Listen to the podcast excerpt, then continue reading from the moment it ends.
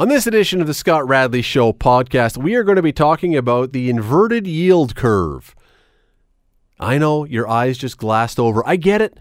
I get it. No one's ever heard of this before except for a few people in the financial world. But I'm going to tell you, you want to listen, you want to learn about it because apparently the inverted yield curve is an indicator of troubling, troubling things in the markets, in the economy. Many experts are saying this is the barometer, this is the first sign of a recession looming. You might want to learn, as I do, why the inverted yield curve matters and, frankly, what it is. Also, there is food being offered at the CNE that opens on Friday. Weird food, bizarre food. Just like usual, they are offering up all kinds of weirdness. We're joined by an excellent, creative, well respected chef from this area, from this city, to go through some of the stuff and tell us whether it's delicious sounding, whether it's bizarre sounding, whether it's something he would eat, or whether it is just the result of some chef being dropped on his head as a child. We'll do all that. Stick around. Today on The Scott Radley Show on 900 CHML. Now, I want to dive into something here that some of you may know this, some of you may get this, some of you may be very familiar with this. I suspect many of you have heard about this and have no idea, which is why we're doing it. Because if you listen with any regularity at all to this show, you'll know that I know little and claim to know little. I'm not fooling anyone about economics. This is not my area. Uh, over the past couple of days, as a result, I've been reading about story after story from economists and money folks. They're all talking about concerns stemming from the yield curve inverting, which to me could be written in Sanskrit and talked about in foreign tongues. I have no idea what that means. The yield curve inverting. I couldn't even pretend that I know what this is and fudge my way through it. But here's the problem with me not knowing, and maybe you too, I don't know. The warnings that many of these people, many of these experts are offering when they're talking about the yield curve inverting certainly sound rather dire. Words like recession and other things are popping up when people are talking about this, uh, which makes me think I should probably try to figure out and understand what's going on. As I say, I don't know, but thankfully I know someone who does know how to explain this stuff. His name is Marvin Ryder. He's at the DeGroote School of Business. He joins us now. Marvin, thanks for doing this today and yet you can figure out how to throw a slider in baseball. We all have our things, right? I guess so. I guess so. Yes, sir. Uh, I, before we get to the inverted yield curve, because sure. I think that's certainly where this story is, uh, perhaps we should start by just explaining what the yield curve is so we sure. can have a beginning point. Sure. So uh, if I have some money to invest, I can go into the stock market and I can buy shares of a company. When I do that, I'm buying a little piece of the company. But I have another thing I could invest in, and that is the debt of companies, or oftentimes the debt of governments, state, uh, provincial, or federal governments. Uh, a bond is what we call that, that piece of the debt. A bond comes normally in values or increments of $1,000, and with that bond comes two things a time duration. So this is a five year bond, it's a three year bond, this is the time period by which you'll be paid back, and there will be an interest rate attached to that. So, what a yield curve is, is I plot the various interest rates by the varied time periods. And if I do that, I get a nice little curve. And the typical normal yield curve says that I pay a little more if I'm going to have a 10 year uh, bond than a 5 year or 2 years. In other words, the longer you need the money, the better you're going to have to give me to encourage me to, to sign up for that longer bond.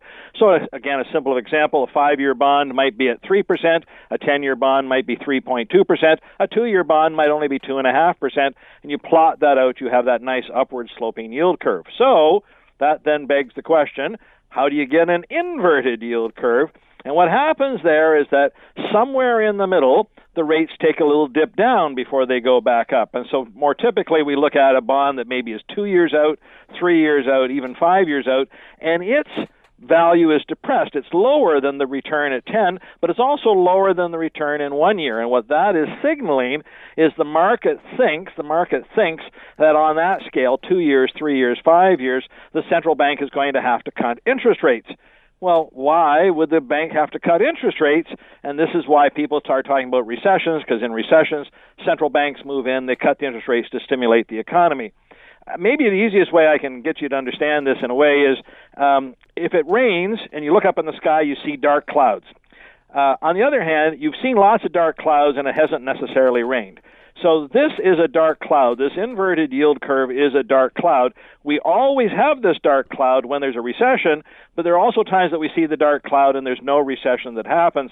That's why people are getting panicky about all of this. Okay, so let's go back just to recap this, and, and we only have, and then I'm going to get to something else. But so you have governments or businesses that need to borrow money in order to pay their bills. You can buy into that. They give you a bond, and they will pay you a percentage of that. And the longer you keep it in, the longer you're willing to let them have your money, the higher the interest rate is going to be. Typically, right. Typically.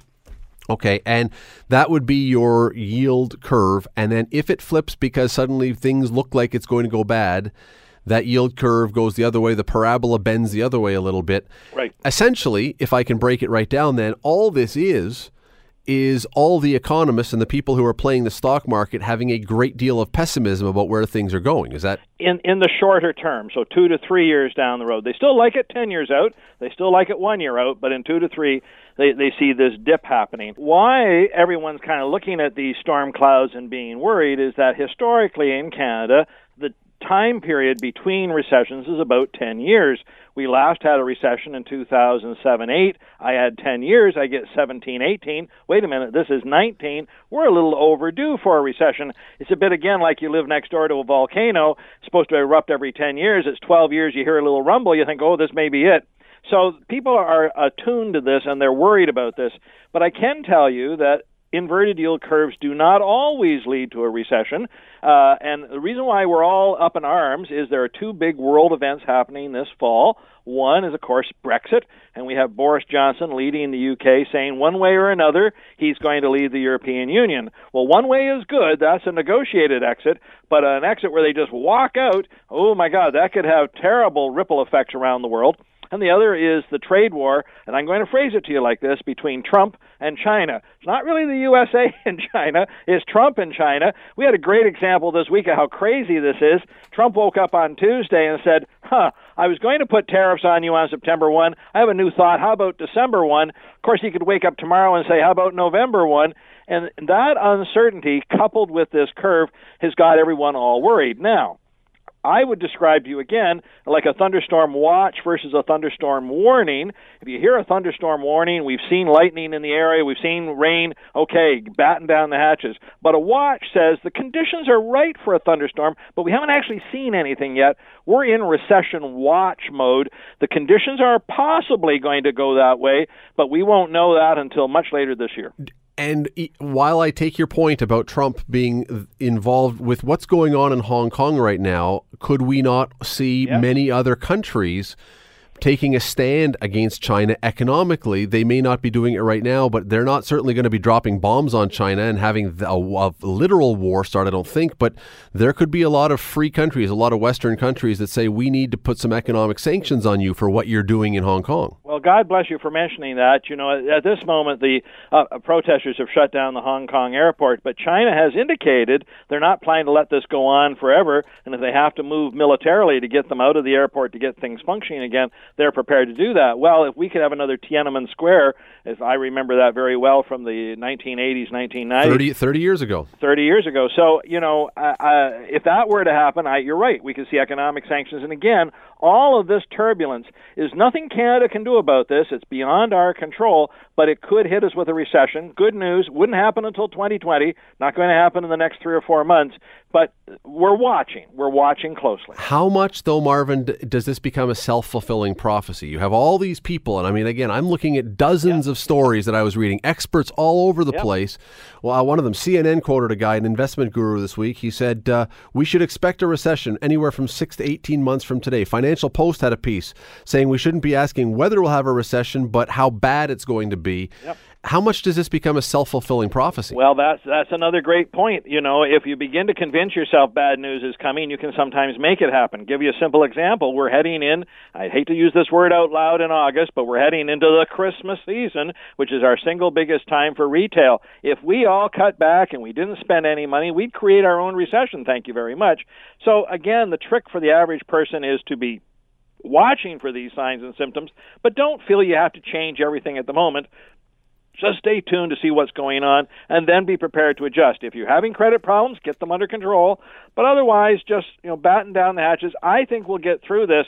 I don't think Boris Johnson is going to do the worst, and I don't think China is going to do the worst. But we'll have to take it on a day-to-day basis. One more thing, and you touched on get your credit under control. There was one more expert I was reading who was pointing to debt as the problem and pointed to the fact that there's around the world 184 trillion dollars in worldwide debt. Now I don't know who owns who owns who loaned all this money that they're waiting to be paid back, but I mean that's that's a, an amount of money. If debt is really a problem here, that's an amount of money that's not going to go away anytime soon.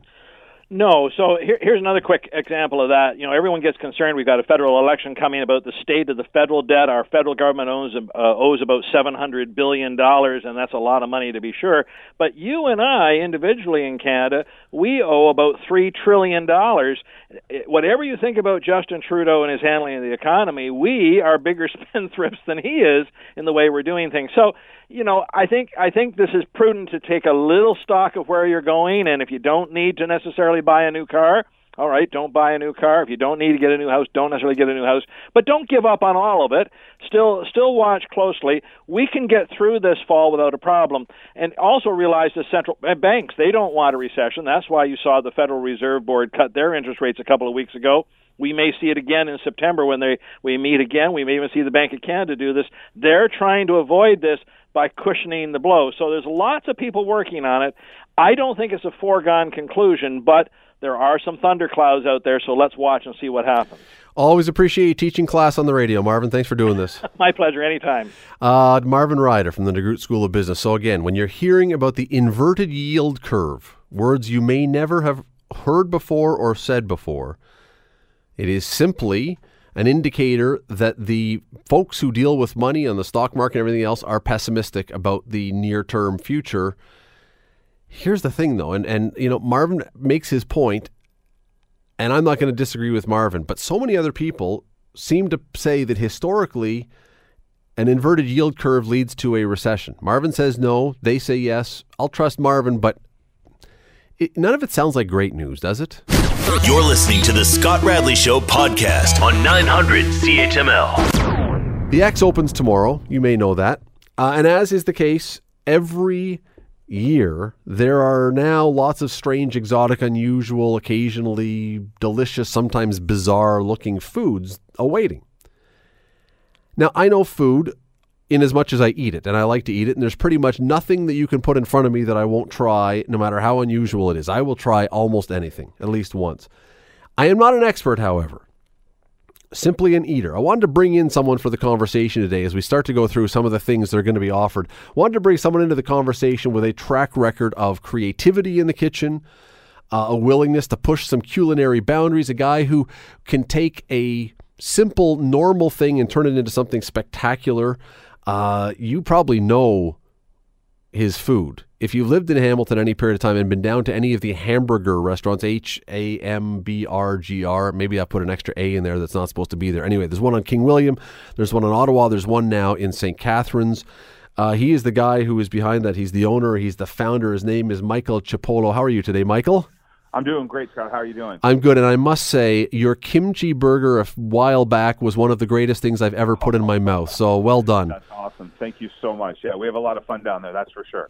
Uh, okay, I think some other people are having some fun, maybe too much fun, maybe combining the acid that we're talking about and the CNE food thing. I think some people may have dropped some acid when they come up with some of these. But what I want to ask you, since you're the expert, you're the chef, you're the creative guy, let's go through some of these. Tell me, A, if you would eat these things, B, if these things have combinations that make any kind of culinary sense, or if these are just insane ideas, all right? So, absolutely. Uh, first up, one of the things that you can get at the CNE this year, which looks like it will cause a heart attack, but nonetheless, it also kind of looks interesting. A hot Cheetos encrusted fried chicken sandwich. So it's got a, a, a crust of hot Cheetos between two cheese stuffed Doritos. Yeah, you know what? I would absolutely try that. There's actually a place out in California in a car wash of all places that does flaming hot Cheetos everything. That's really hot trend right now. Um, we've played around with flaming hot Cheetos for those that have known uh, that that follow us on Instagram and whatnot. So that to me is, from what I've seen so far at the Ex, one of the milder entries Yes, very crunchy. It would be very crunchy. It would probably fall apart in your hands. Yeah, you know what? Cheetos, uh, you'd be surprised what you can do with them. Very versatile. People love Flamin' Hot. It's in right now. It's familiar. So that is something that I would I would definitely I wouldn't eat the whole one, but I would definitely share it with with with, with some of the buds or uh, maybe the family, depending upon whether or not people judge what I give to my kids. I don't know. Yeah, well, you know, you can do it in private. Exactly. Yeah, you pack it up, you take it out, you go eat it in an alley somewhere. Okay, so while we're talking about spicy hot things, this one caught my attention. Wasabi ice cream. Ice cream infused with different levels of spice, wasabi, scorpion pepper, sriracha, etc. in your ice cream.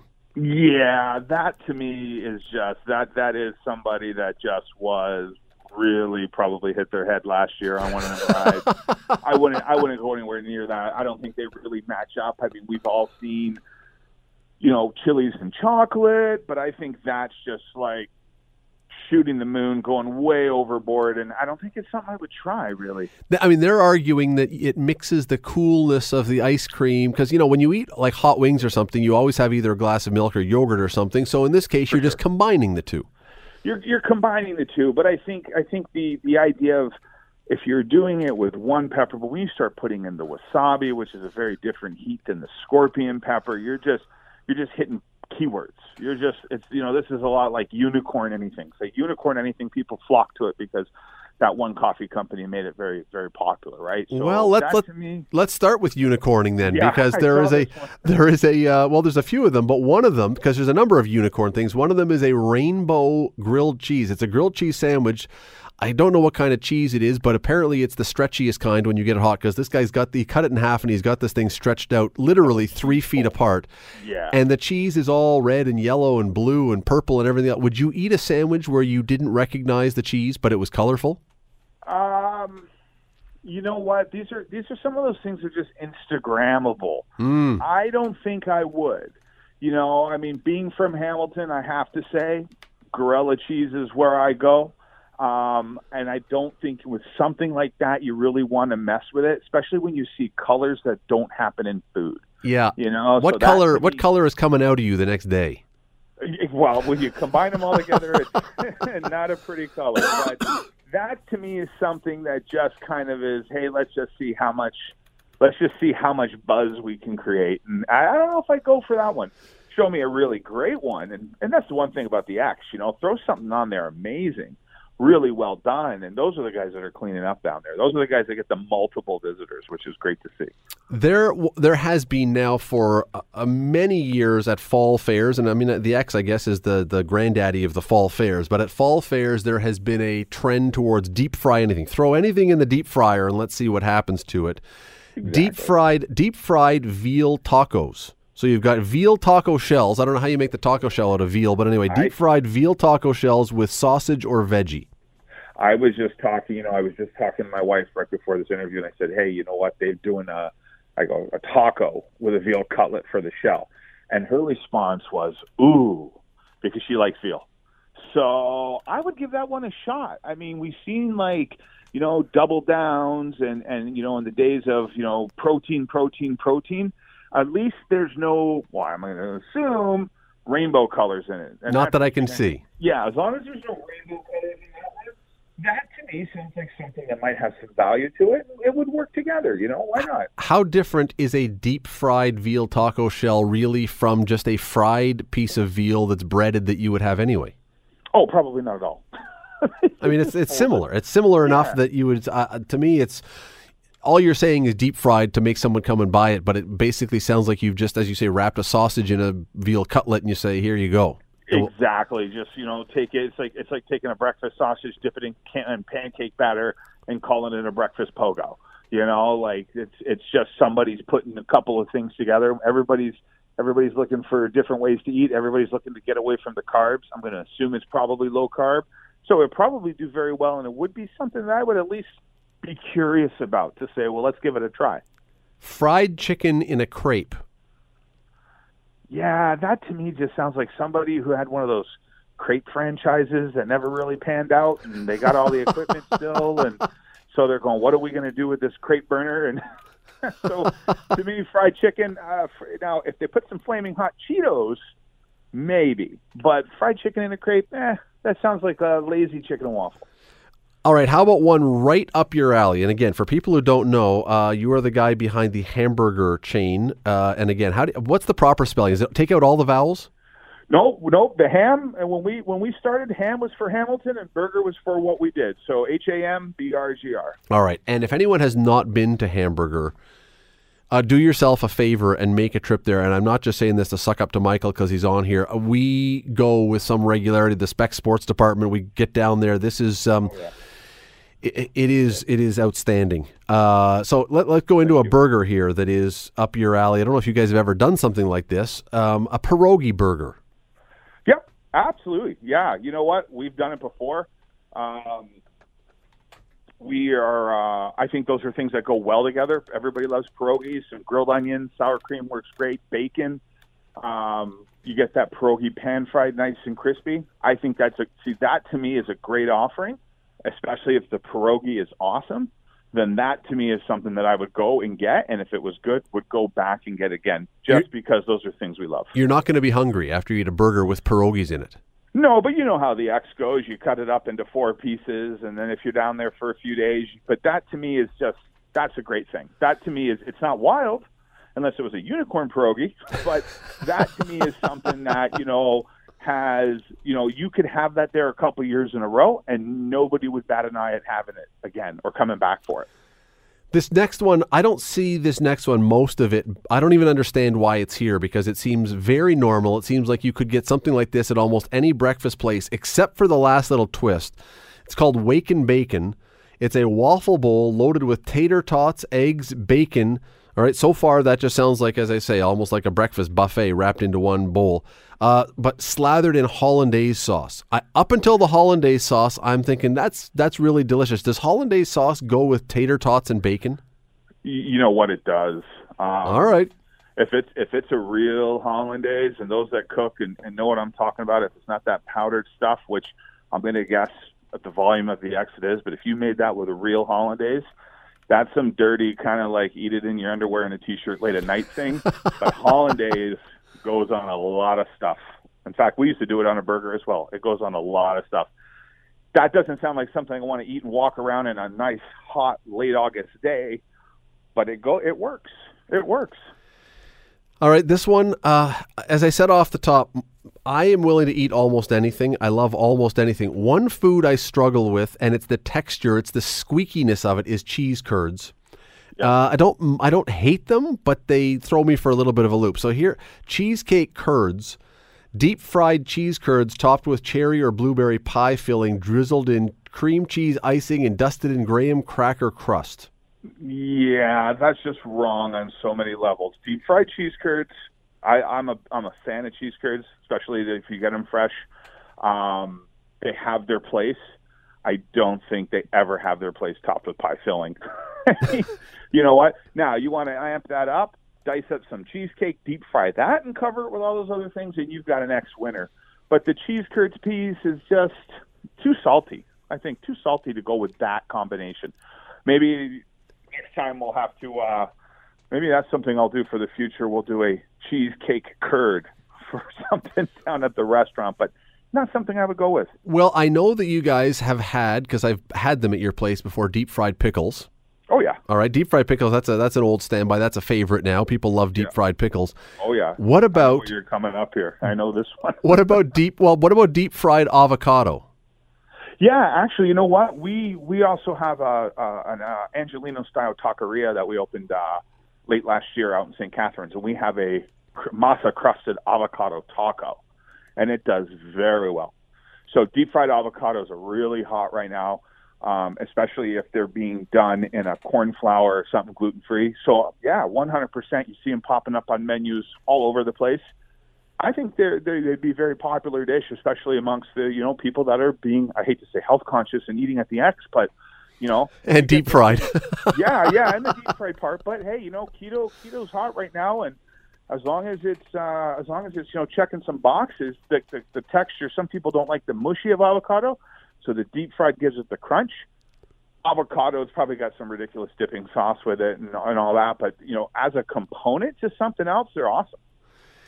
Uh, the, okay, here we go back to the the heat. The Scorpion burrito, Canada's hottest burrito. Now, see here, I, I I love hot food.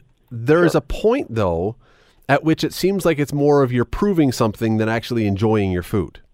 Exactly. Yeah, I think I think once you, for me personally, once you get beyond Scotch bonnets or habaneros, it really all is just uh, you know chest pounding competition at that point. I mean, any of anybody that's ever gotten anything too hot knows exactly what I'm talking about. I'm sure you've you've made the mistake. It really is just trying to prove something. I think it's one of those things that you you know, again, it's like the unicorn thing. Oh, we'll just throw scorpion peppers on it. Somebody will buy it and then walk around the Ex the rest of the day wishing that Oh, they were dead. Exactly, exactly. If you make it out, If you, some of those things can have some serious side effects. Like I've I've stumbled across some hot stuff and had some serious side effects from it. Things that you don't think could happen to you, like just with your own like mental health. they can get really bad. I I I have not gone to the levels of you know the super super super spicy things, uh, and don't really have any desire to do it because I, first of all, I don't want my stomach to burst into flames, and I don't want the rest of me to burst into flames on the rest half, of the yeah the other half. And um, um, okay, apple cheesecake poutine. So it's, uh, I guess it's sliced apple with cheese and see. Here's the thing: A- apples and cheese. A lot of people. My grandmother, going way way back, when she would have apple pie, always had a slice of cheddar cheese on it, Yep. which Yep, was I- which today is kind of weird, but that was a thing. No, that is the thing. I just had this argument with my family. They thought I was trying to uh, play some joke on them. You're absolutely right. A nice piece of pie, uh, apple pie with a slice of sharp cheddar, that is a thing, and it is great. Why does it work? Really good.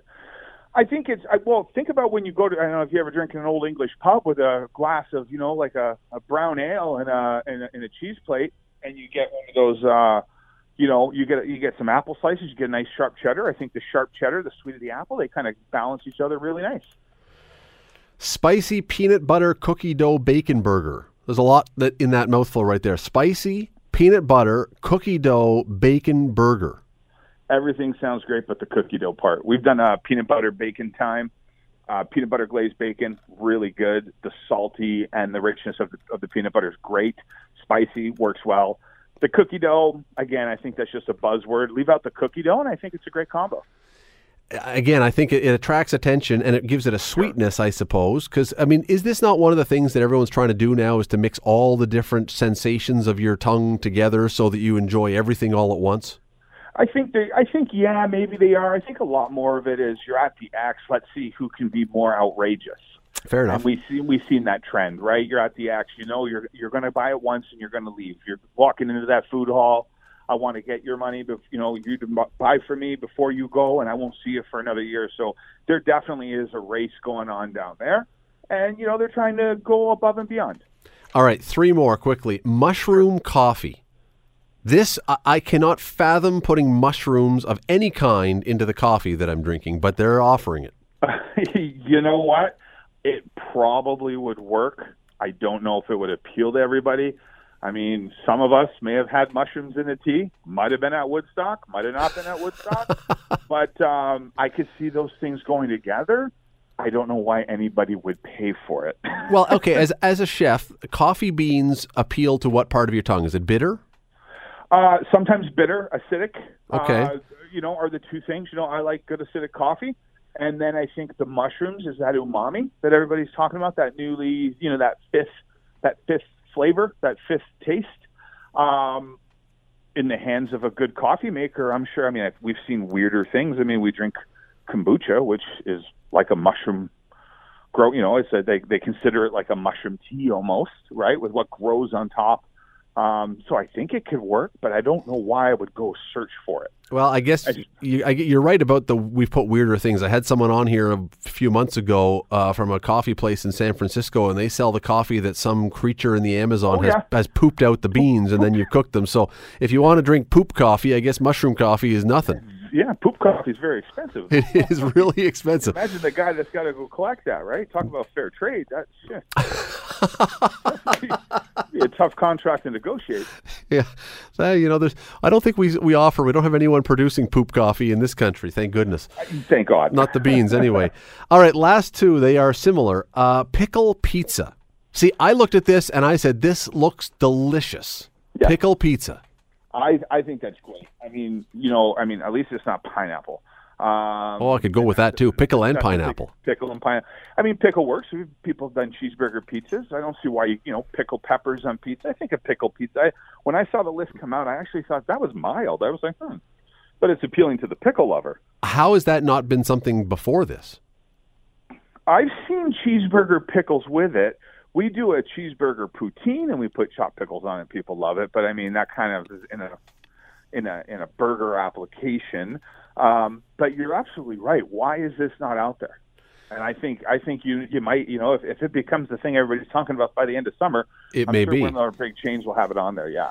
All right, last one. And you're going to have to, again, as a chef, as someone who understands the palate, you're going to have to explain how this combination could possibly work in any way because I don't get this. Sure. Pickle lemonade. Lemonade, yes. I look at it like this. I'm on, I'm I'm down south right now, and think of a margarita with that lime, that that tart margarita and that salty rim. That's the only thing I could think it would work.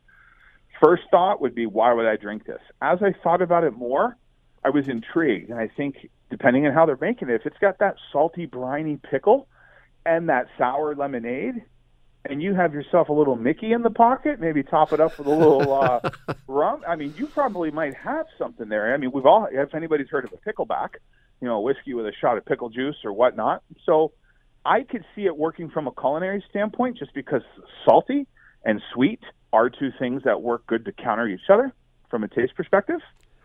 So I think it'll work in the sense that they will get it. They will sell a million cups of this stuff just so people can say they tried it. there'll be gallon, there'll be there'll be thousands of liters of that stuff flowing for The- sure, and it's the- a low commitment thing.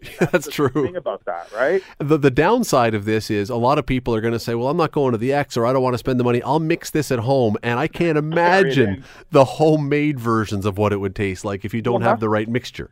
And, and not only that, if, if you're drinking it four hours in and it's not in an insulated cup and it's nice and warm, oh, you'll have your own uh, pink, uh, pickle lemonade kombucha by the end of the show. If you grab some of that mushroom coffee, top it off, wash down your flaming hot Cheeto uh, unicorn funnel cake, and you're Oh. good to go.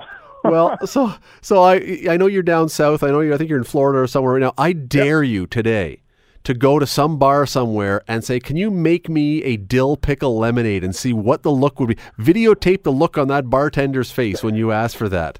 Well, you know what? Down south in the states, they would probably embrace the idea. God only knows.